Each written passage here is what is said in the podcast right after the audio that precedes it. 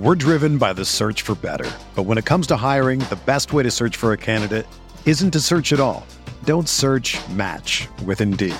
Indeed is your matching and hiring platform with over 350 million global monthly visitors, according to Indeed data, and a matching engine that helps you find quality candidates fast. Ditch the busy work. Use Indeed for scheduling, screening, and messaging so you can connect with candidates faster. Leveraging over 140 million qualifications and preferences every day, Indeed's matching engine is constantly learning from your preferences, so the more you use Indeed, the better it gets. Join more than 3.5 million businesses worldwide that use Indeed to hire great talent fast. And listeners of this show will get a $75 sponsored job credit to get your jobs more visibility at Indeed.com slash BlueWire. Just go to Indeed.com slash BlueWire right now and support our show by saying that you heard about Indeed on this podcast. That's Indeed.com slash BlueWire. Terms and conditions apply. Need to hire? You need Indeed. You are listening to KC Sports Network, proudly presented by Emprise Bank. Up next, the latest on the K State Wildcats from the guys of Three Maw, John Kurtz, Derek Young, and Cole Manbeck, who will get you caught up on all things Wildcats from a collective perspective that can't be found anywhere else. The latest news, the top stories, and an insider perspective to keep you in the know. Three Maw is proudly presented by 360 Vodka. And now, let's begin the show.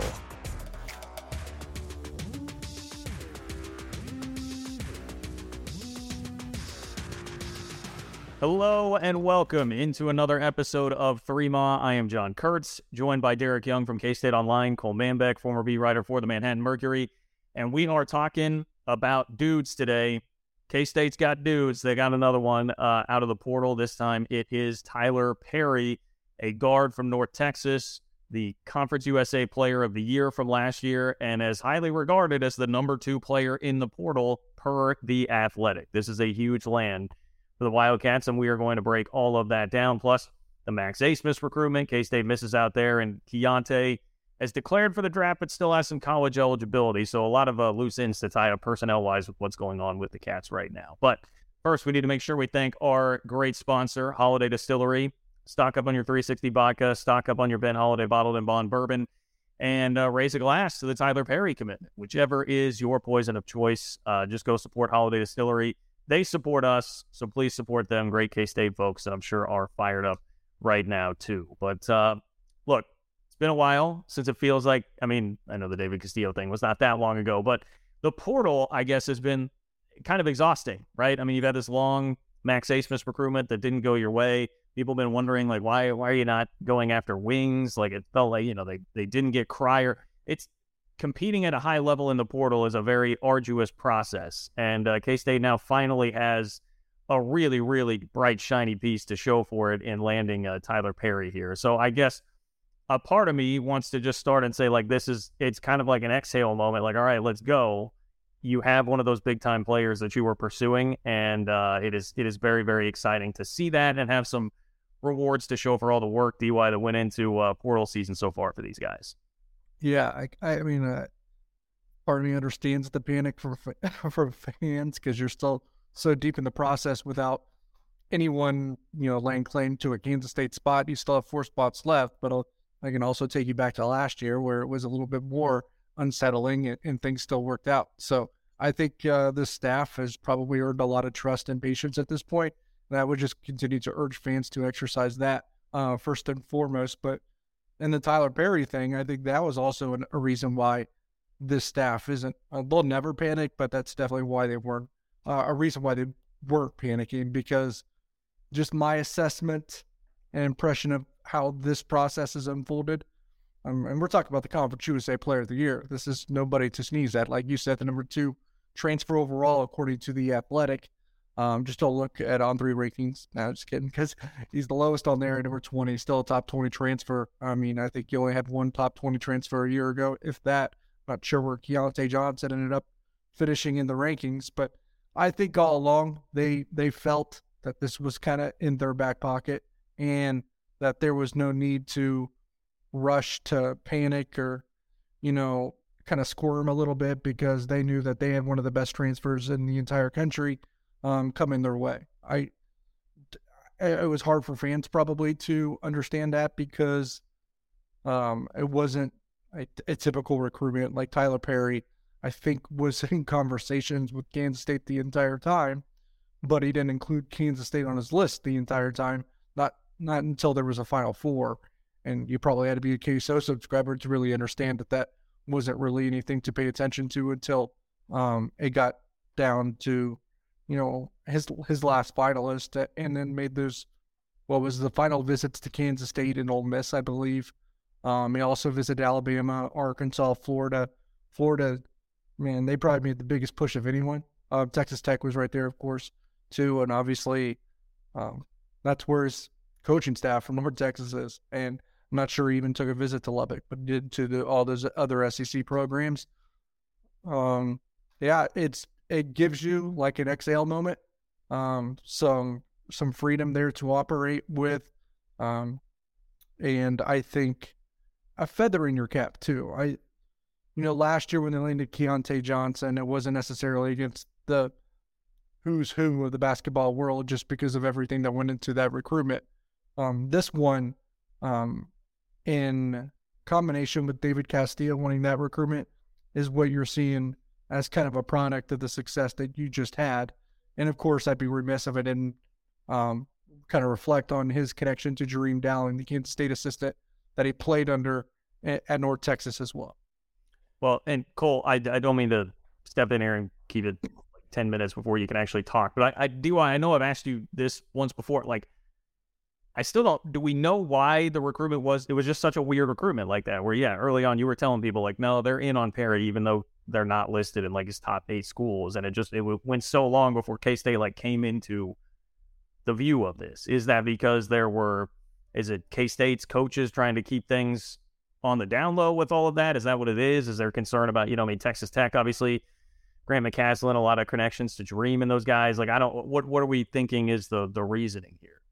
Yeah, I just, you know, I don't know without a doubt, shadow of a doubt, 100%. So don't take my answer as gospel. But a few things kind of come into my mind. One being, and and I know it doesn't necessarily make the most sense because he wasn't fearful of including Texas Tech, but I think including Kansas State, he felt and others felt that that was probably going to be quite the tell um, of where his recruitment was headed. And that's probably the case. And I know it's not consistent with how he treated Texas Tech, considering he played for Grant McCasland and Matt Brower in Denton. But at the time, uh, they released his top four, and you see both Kansas State and Texas Tech. Well, every insider and their brother just immediately said, "Oh, this one's done. It's going to K State." So I think that was perhaps part of it that he wanted to be considered available and not glossed over by any certain program. Mm-hmm. I think, I think Kansas State also was probably, you know, seesawing their prioritization of guards as well, and probably had conversations with him to say, you know, keep this, you know, maybe as concealed as as you are willing to as well, because um, it's it's hard to balance out. I mean, because it wasn't, and I don't know if there was a, a one, a two, a three, and a four, or if it was one A, one B, one C, one D. I don't know that, but I know it sometimes that's hard to recruit all those guys at the same time, knowing that you only have a finite amount of spots and there's only one ball too. So there was Max Abmas, there was Tylor Perry, but there was also Aaron Estrada during um, that recruitment as well. Estrada. Don't even don't get me started about Abmas and Estrada, guys. Go ahead, Cole. Save me from myself. Well, uh, on the the note of Estrada, guys. So uh, Tylor Perry had an offensive rating of 1.25 last season at North Texas. That would have ranked number 54 nationally. Here are the offensive ratings of other guards that K State chased in the portal Max Abmas, 123, uh, lower than Tylor Perry. LJ Cryer, a 1.18. Aaron Estrada, a 107.5. Yikes, that's pretty low. Uh, Jameer Nelson Jr., K State didn't chase him, but he was one of the top five, six guards in the portal. Uh, went to TCU, a 105.8. Jalen Cook, Uh, the Tulane transfer point guard that was very highly sought after has an offensive rating of 1.06. Walter Clayton, Iona transfer, went to Florida, 1.19. Jalen Cone, another top transfer guard, 1.09. Tylor Perry had a, a better offensive rating than all of those guys last year.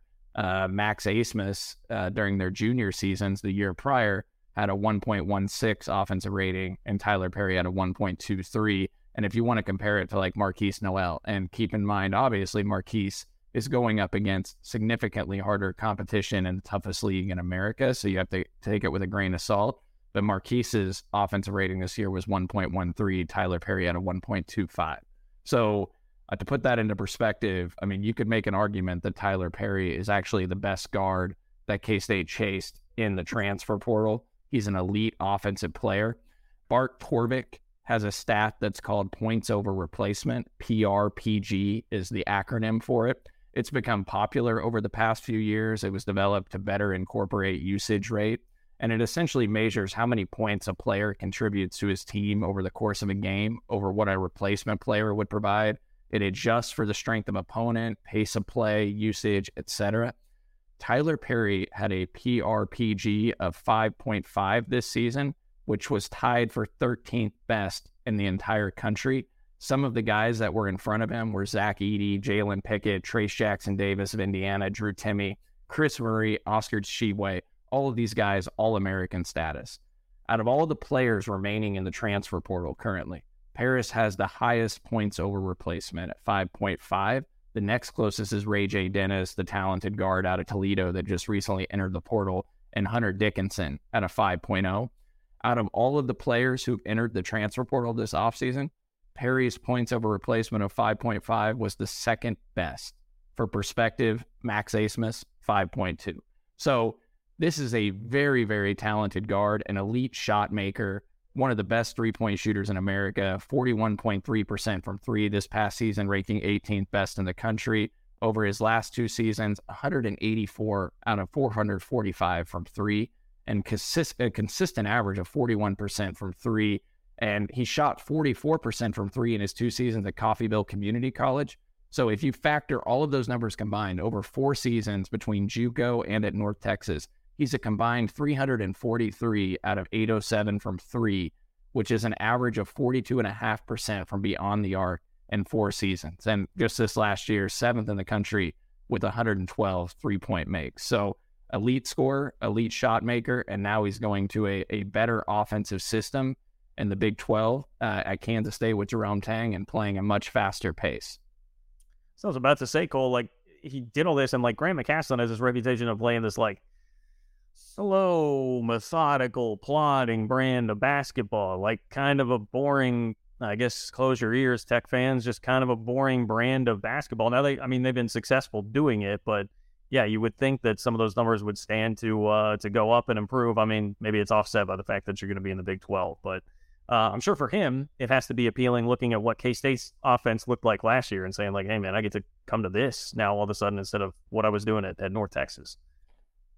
Yeah, I mean, I, I, certainly think so. I mean, North Texas, less than 62 possessions per game last season, dead last in the country, 363rd, and they were 357th out of 358 teams in 2021 22 and pace at 62 possessions per game. So, yeah, I, I think the pace, that's a big factor you know, you also have to think about it, guys. Like, these are impressive numbers given what Conference USA was this year. This is a much better league than it's been in the past. I mean, you remember FAU, unfortunately, in their Final Four run. That's a team that won 35 games, top 25 team. North Texas won the NIT, Tylor Perry's team, and they were playing UAB, another Conference USA team uh, that was in the NIT championship as well. Charlotte won the CBI, another Conference USA team.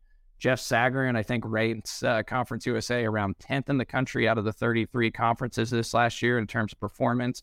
Uh, UAB, FAU, and North Texas were all top 50 KenPom teams. If you look at the net rankings, those three teams were all in the top 40 of the final net rankings. So, a good league that he did this against this year. And you could look at games like against FAU, for example. He played FAU two times. And as I mentioned, that's number 17 team and KenPom went to the Final Four, obviously. And in the games against FAU, those two games, he averaged 18, 18 and a half points per game on 52% shooting from the floor and 53% from three in those two games. So, in fact, if you want to look at North Texas played 10 top 100 KenPom teams this year, guys.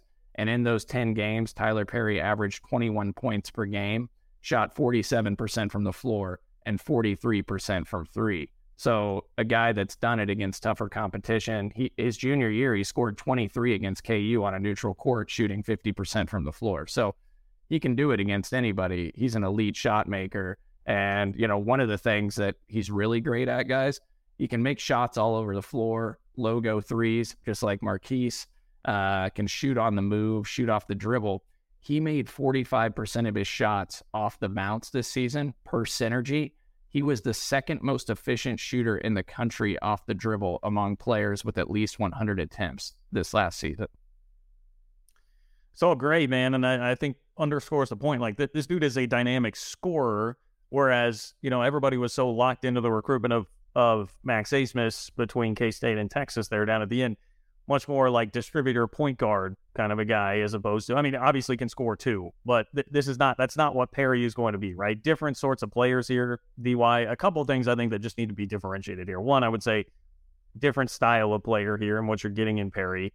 Uh, they they definitely would have taken both of those guards and love to have them and then two I think Cole and all of us have done a pretty good job of underscoring the point here. Like you it should not be like oh this is like a disappointment that you're getting Perry and, and not Abmas. I, for whatever reason, the Abmas recruitment just really took off so much. And uh, maybe the fact that it was Texas that you were up against, I don't know. It just, the way that that recruitment played out, it felt like everybody was so much more invested in that than what has happened with Perry here, which can be unfair to him in some ways when you look at it and say, hey, a lot of people would tell you that this was actually the better get of the two.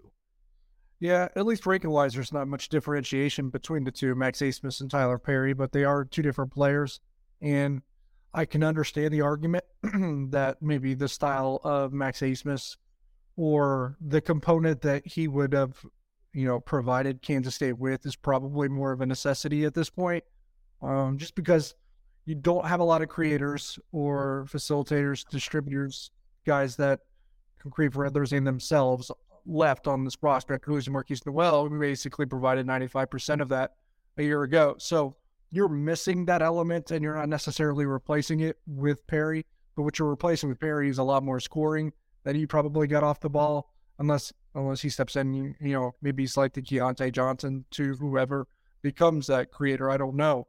Um, but yeah, two different, entirely two different players. Uh, and Perry is more scorer than anything. Uh, a little bit on those the smaller side for a guy that would play off the ball, of course, too. So you got to take that into the equation. Look, if you t- if you're discussing, you say undersized guy that'll probably play the two. Um, then are we really saying anyone that's much different than Nigel Pack? Um, they're not hundred percent identical, but there's probably a good amount of crossover between their games to at least mention that because Nigel Pack not really a one either. Um, a guy that could definitely uh, score the basketball off the dribble uh, with relative ease as well. So, and they're both going to have, I guess I would say, similar defensive limitations. Although I would argue that maybe Tylor Perry is a better defender than Nigel Pack, and that's probably a sigh of relief. And maybe you want a little bit more size at the one if you're if you have the luxury of doing so. If you're Kansas State, not that it's necessarily a requirement. If you have Nae'Qwan Tomlin and another good rim protector playing the five, but uh, yeah, that so that's things that would cross my mind with that. And I know other people are also going to continue to scream about defense when you're playing you know, a guy that's 5'11, 6 foot at the two. But uh, one thing, and, and I've, I think I've mentioned it in multiple group chats that I'm in, is that Mal Worry is a sneaky good uh, asset here that's probably being overlooked a bit. Uh, yes, the defensive limitations are present, but he's played in this defensive scheme longer than anyone on the roster too, and I'm sure that's going to be an advantage that they could, or something that they can take advantage of. Because remember, being in North Texas, he's played in this defense for two two and a half seasons now. Let, let's let's hit on that real quick, DY, because I've seen some people concerned about Tylor Perry's defense just because of his size and if that'll be a concern. Perry ranks in the top 10 among the remaining mid major transfers and adjusted defensive rating per Bart Torvik. he had a defensive rating of 95 last season. That's really good. In his two years at North Texas, he had a defensive rating of 94. That's better than anyone on K State's team this past season. Yeah, and I, I think that's important to note. Um, and the only asterisk I would put on that is he is benefited by playing in a great defense. Like that, just their team defense helps him out with that rating as well. Yeah, I mean, it, you have to be a, at least a decent defensive player though to play for Grant McCasland in North Texas. You mentioned it. I mean, they were 18th in the country in KenPom defense last season, 22nd the prior year. So defense is a huge factor in that. I, I just want to note just a couple other things that I I love about Tylor Perry, guys, and I think probably why K State's coaching staff was in love with him as well. This dude is a winner. All right. He went 53 and 11 in his two seasons at Coffeyville Community College. Won the junior college national title as a sophomore there. He scored 18 and had 11 assists, or seven assists, I'm sorry, in the JUCO title game, and was named the MVP of the NG, NJCCA tournament, the, the JUCO national tournament. I can't say the acronym, but he was the MVP of the JUCO national tournament. And at North Texas, he led the team in scoring each of the last two seasons leading North Texas to a 31 and 7 record this past year in an NIT championship. His junior year, they went 25 and 7. In Conference USA, he was part of two teams that went a combined 32 and 6 in league play, including winning the regular season conference title last season in 2021 22, so the season prior. Overall, in his four year career, he's 109 and 25, won 81% of his games. His senior year of high school, he made the game winning buzzer beating three in the, the state quarterfinals uh, scored 37 in that game uh, to lead them there. And one other thing, I mean, he'll do whatever it takes to win.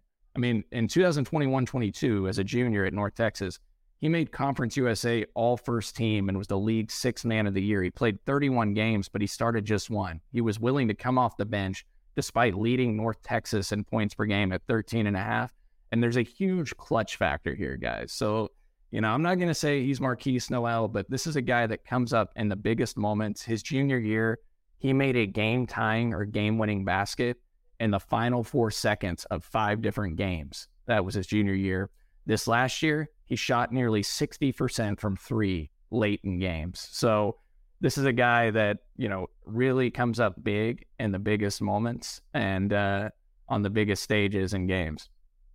What what qualifies as I'm I'm just curious here, Cole. I don't mean to put you on the spot. What qualifies as late in games? I was trying to say, uh, yeah, yeah, I was trying to. I, I, I believe four, maybe. I believe, four? yeah, I believe it's at the under four. Um, I was trying to completely clarify that as uh, as I was researching it, but I believe it's the the under four minute mark that he was shooting nearly sixty percent from three, and he's also like we talk about an elite shooter.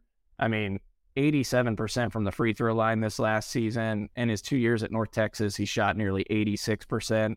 Uh, if you count Coffeyville as well, he's 498 of 593 from the foul line over his four years at 84%. And he had a free throw rate, guys, of 44, which is free throw attempts divided by field goal attempts.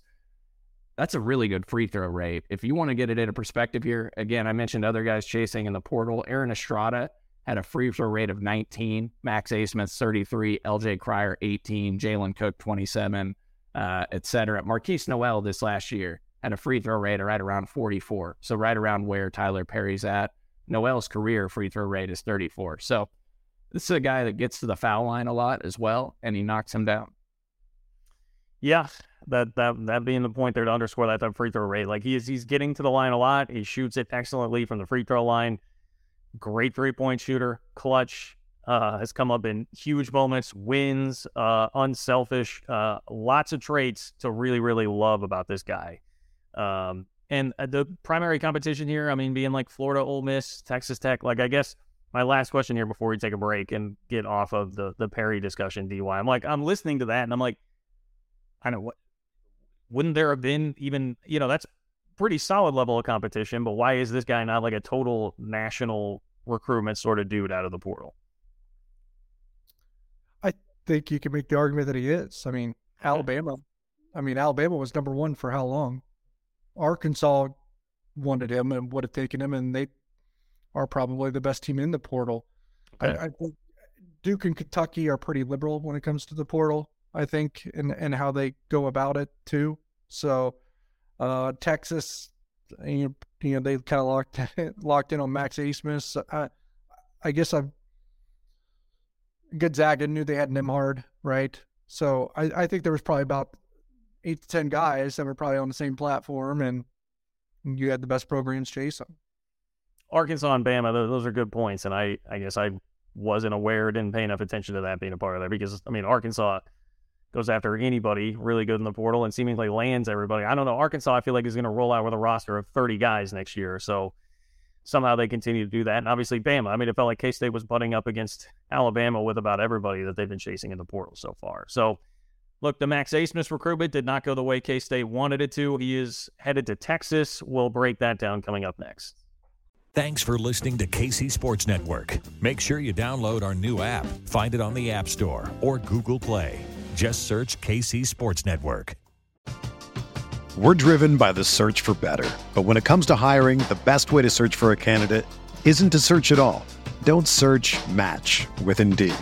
Indeed is your matching and hiring platform with over 350 million global monthly visitors, according to Indeed data, and a matching engine that helps you find quality candidates fast. Ditch the busy work. Use Indeed for scheduling, screening, and messaging so you can connect with candidates faster.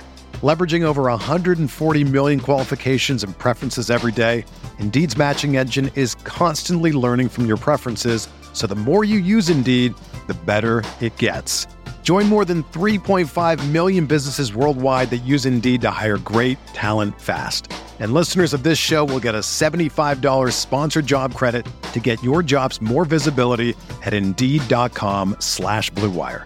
Just go to Indeed.com slash BlueWire right now and support our show by saying that you heard about Indeed on this podcast. That's Indeed.com slash BlueWire.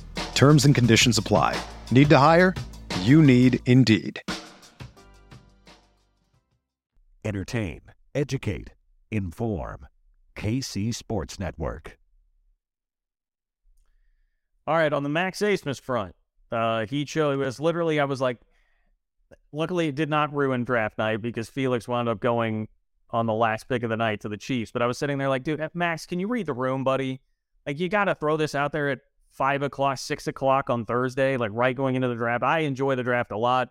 It was in Kansas City. I was all excited, fired up to go, and then I've got to read your "I'm coming home" post uh, right in the middle of all that. Like, come on, man. It was disappointing. That that was, I don't know. I feel like it was beyond just the player. It's like the fact that you're going up against Texas. I mean, it's a school in the league that you know you're going to play, and it's it's Texas. We all we all hate Texas. Um, you wanted to see this was just one I really wanted for Tang to uh, for for recruiting prowess sake. I mean, honestly, a lot of things that are probably stupid that I kind of cared about too much. I think we were all sort of invested in it uh, from that standpoint. So I don't know, DY, take us through just the aftermath of this and and what it all means in case they missed out on Abmas.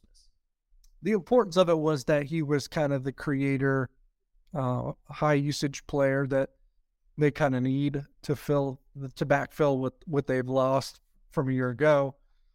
But I guess one thing I want to tackle personally, I guess, to, to start this off is that it wasn't time wasted. It wasn't as if they were locked in on him and just let other people go. They still did their homework on other people. They were still pursuing others, even if it wasn't on the surface. Um, to to call it a mistake to to chase the number two player in the entire transfer portal and come up just short is asinine. I think uh, they nearly pulled this off uh, for it to be a 50 50 battle between the Wildcats and Longhorns. It probably started off much more in favor of Texas than even that in the beginning because I know, you know, folks that were much more plugged into the Abmas recruitment than I, at least at the start, just considered it a slam dunk by Texas. And then even they had to back off of that a little bit towards the middle of that process because Kansas State had made such a large impression on he and his family. So to call it a waste of time is just asinine. And and they uh, you want you want to compete for Final Fours and championships. These are the kinds of battles that you have to win, and you can't win them unless you're willing to take those risks and win them. Because you recruit at this level, there's going to be a the heartbreak. This is the the recruiting level required to win at this level, and you have to pursue these guys. And guess what? That means it is going to be more heartbreak um, it is it does mean more nationally recognized losses, but it also means more nationally recognized wins too. At no point in the past were they landing according to the Athletic, the number two transfer player in the entire country, or according to every recruiting service, the, the top 30 high school player, David Castillo. With great wins comes great losses. Um, do you think Duke bats a thousand percent, a hundred percent in every year? They do not. They lose kids. Um, everybody does. So it was not a waste of time. Um, those are the things you got to do, but you got to backfill afterwards to make up uh, for that loss. And look, they're going to lay in Tylor Perry, what four or five days later. So not at all concerned. Um, it probably came down to him feeling like playing close to home was probably uh, if I were to read between the lines, play close to home probably broke the tie between the two because I think he felt usage wise um, at Texas there was a, probably a pretty good fit there. I think they sold that pretty well from what I understand. And at Kansas State, he probably looked at last year was like, man, I can go in there and be Markquis Nowell, and they sold that well. And I think he was pretty bought into that idea. So I think that's probably what Adam torn. Um, he liked the presentation of both sides, and at the end of the day, what what's got it, what's going to be the tiebreaker, and I think it probably ended up being that he's from Dallas, played at Jesuit High School. Um, Texas pretty easy to get to for anyone who wants to watch him to play. So I, I think that's what ultimately it came down to. But this was a worthwhile pursuit if you're Kansas State. Well, well, now that Rodney Terry has fumbled away every single member of his 2022 recruiting class, I mean, there's uh, plenty of minutes around there for Max Abmas to go play. You know, I mean, great job, Rodney.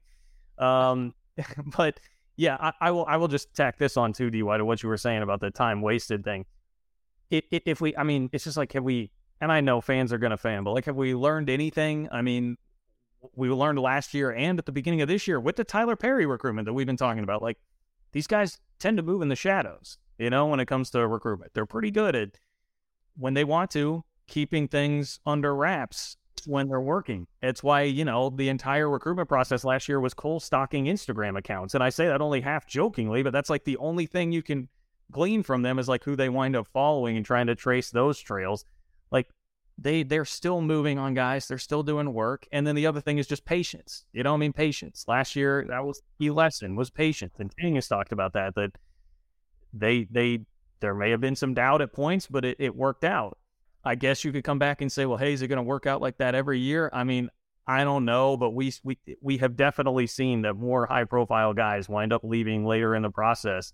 It's not just all about shooting everything that you've got out there at the first crop that leaves, because then you can wind up in real trouble. And you've already got guys filled up with spots, and then somebody huge enters late in the process. You're not able to get like a Keyontae Johnson, for instance, because you would have just taken like a mid sort of wing forward at one point. You would have been in a really bad spot there. So yeah, I, am I'm, I'm fully fully with you. I support that point that you were making 100. percent Real quick, it, it's the transformation of that mindset that Jerome Tang's been trying to do for an entire year, where Kansas State kind of, you know, some of the fans are still stuck in a certain time frame, time period, whatever it may be, a little smaller thinking that the, if you don't get this, that means you have to drop all the way down to here. It's not that. You think Kansas might miss out on Hunter Dickinson. They already missed out on Harrison Ingram. Do you think that the, they're panicking?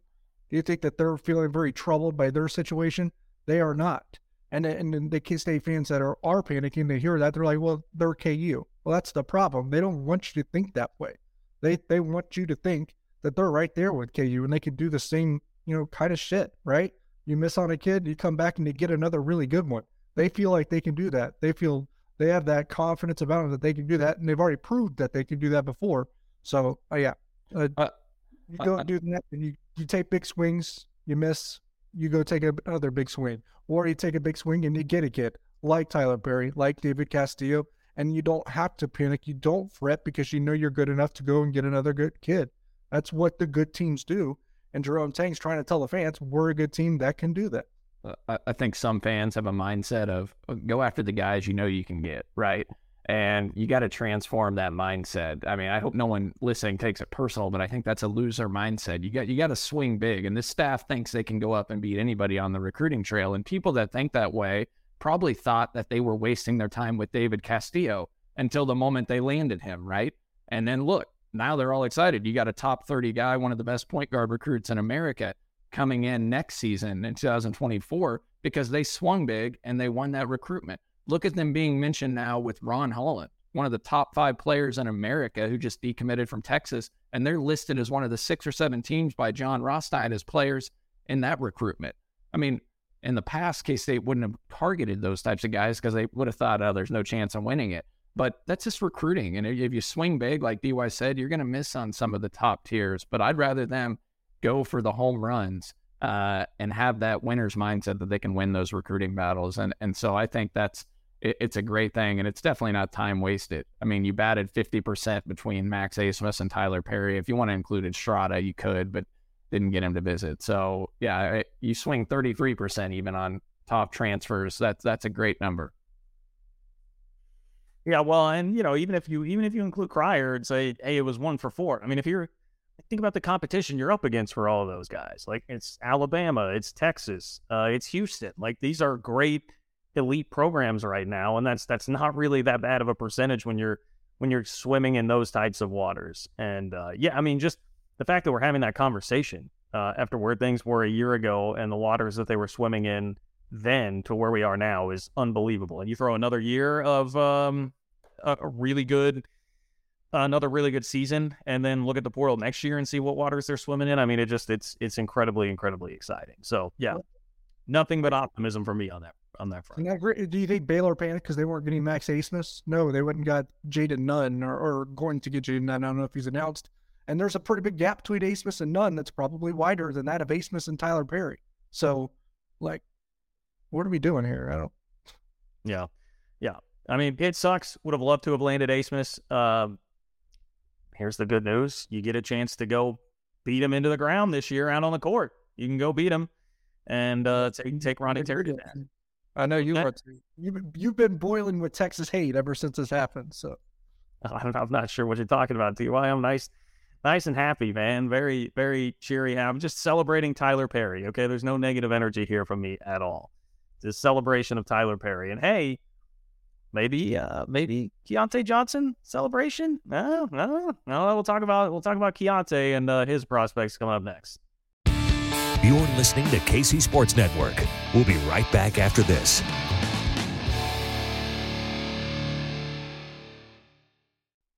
Entertain, educate, inform. KC Sports Network. Okay, so speaking of the portal, one thing that has been a question a lot of people have asked is like, what about wings? Like with Keyontae going to the draft, which was assumed to be a formality for a long time, he finally did put out that note saying that he was going to declare uh, the day of the deadline. Most people assuming that the whole time you're like, okay, well, you're obviously going to go need a, a wing or a forward. Why is there no real mention of that? It didn't seem like K State was being mentioned for anybody. You have the Tyson kid from Texas Tech that you know Kansas is heavily involved in the recruitment of now, and you wondered like, why why isn't K State jumping in on that. Well, now we see Keyontae at the end of his um, his post about going to the draft. He says, "But I am going to keep my college eligibility." And you start to think like, "Oh, well, that's interesting here." I mean, a lot of the the talk on Keyontae would be maybe kind of a tweener, uh, second round pick. It's not like this is going to be a ton of super guaranteed money You can put together pretty nice NIL packages for kids. Like, is this what they're thinking? Like, hey, there might be a legitimate chance that Keyontae comes back, and thus the patience part, once again, that is why they have not been heavily pursuing a wing. Uh, how much legitimacy is there to that theory here, DY? I think there is legit- legitimacy to it. It it just differs on the extent of how likely it is, and that depends on who you talk to, really. I, I hear from a couple of different angles that it's definitely something that is under consideration if some of the NBA draft discussion isn't favorable to him or to his satisfaction. And then I still hear others that say, uh, you know, it's probably still a 1% chance or less um, situation where he would return uh, to college. So uh, I'm not really put my name on anything on how this is going to unfold the, on what the outcome will be. And, and that means I'm not even prepared to say that I'm ready to put my name on him not coming back because I think both scenarios are still in play. And I just haven't heard a concrete enough, you know, statement from any real um, perfect source on the matter to suggest that I really know which direction it's going to go. But I, what I am safe with saying right now is that I think both um, items are in play, both items are being considered, and I don't know which one is more likely than the other, but I would still lean towards him um, going the professional route.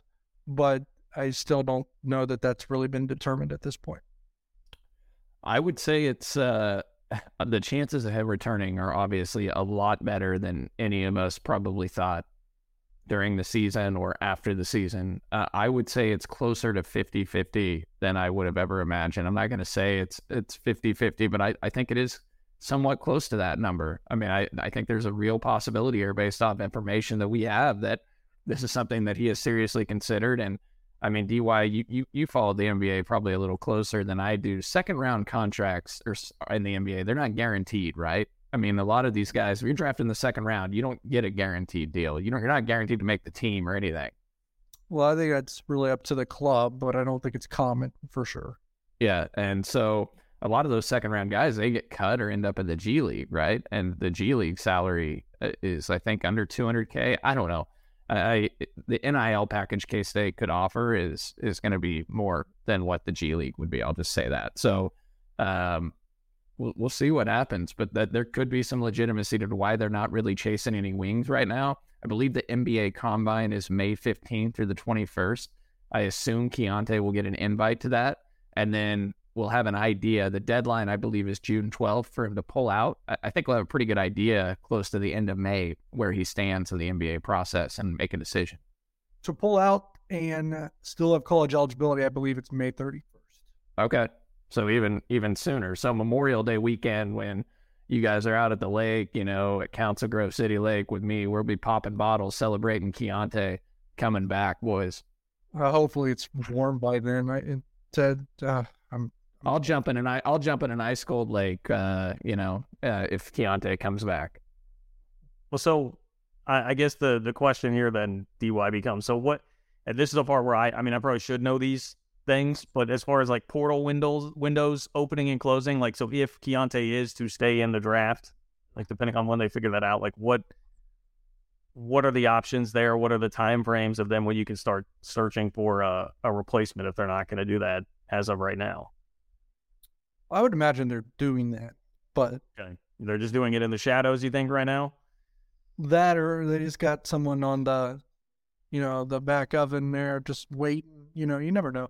Like, there's two guys worth mentioning here because their uh, futures, I don't think have been hundred percent determined. I don't know that. I think here's one: Dillon Mitchell, right from Texas. He was recruited by Ulric Maligi, Kansas State. Uh, not in the transfer portal yet, so I don't think that there's obviously there's no contact being had here, but he is in the NBA draft, I believe. I think he declared for the NBA draft, and so, but he's not a graduate transfer, so Texas is not certain that he's coming back next year, whether that's portal or draft. I think most people are aware of that. He has ten days because the the basketball transfer window closes on May 11th. So if May 11th comes and goes and he's not in the portal, then it's Texas or NBA for him. So that's one name to consider. He's a wing. Um, Julian Phillips, right? Kansas State recruited him right at the tail, tail end. Uh, he played for Rodney Perry for a little bit. He is not in the transfer portal either. Tennessee is still, I think, jockeying back and forth with him whether that's going to happen or not. So it's the, kind of a similar situation as Dillon Mitchell, but at Tennessee. And again, he is in the NBA draft. Does he stay? And they both could just stay in the draft too. That wouldn't shock me. Um, just because of their upside, I think both could still get into that back end of that first round. But that's two wings maybe worth at least monitoring if you're Kansas State, whether or not they enter the transfer portal in the next ten days. Um, but so that yeah, yeah so that kind of answers your question. There's ten days to for someone to enter the transfer portals between now and May 11th. And another thing maybe to I should say two, two things. May 11th is the deadline to enter the transfer portal. These guys can still make decisions after May 11th. That's not a, like a commitment deadline, right. An entry deadline. Also, graduate transfers don't have that deadline. they can enter the transfer portal at any time and still be eligible to play games in this upcoming season.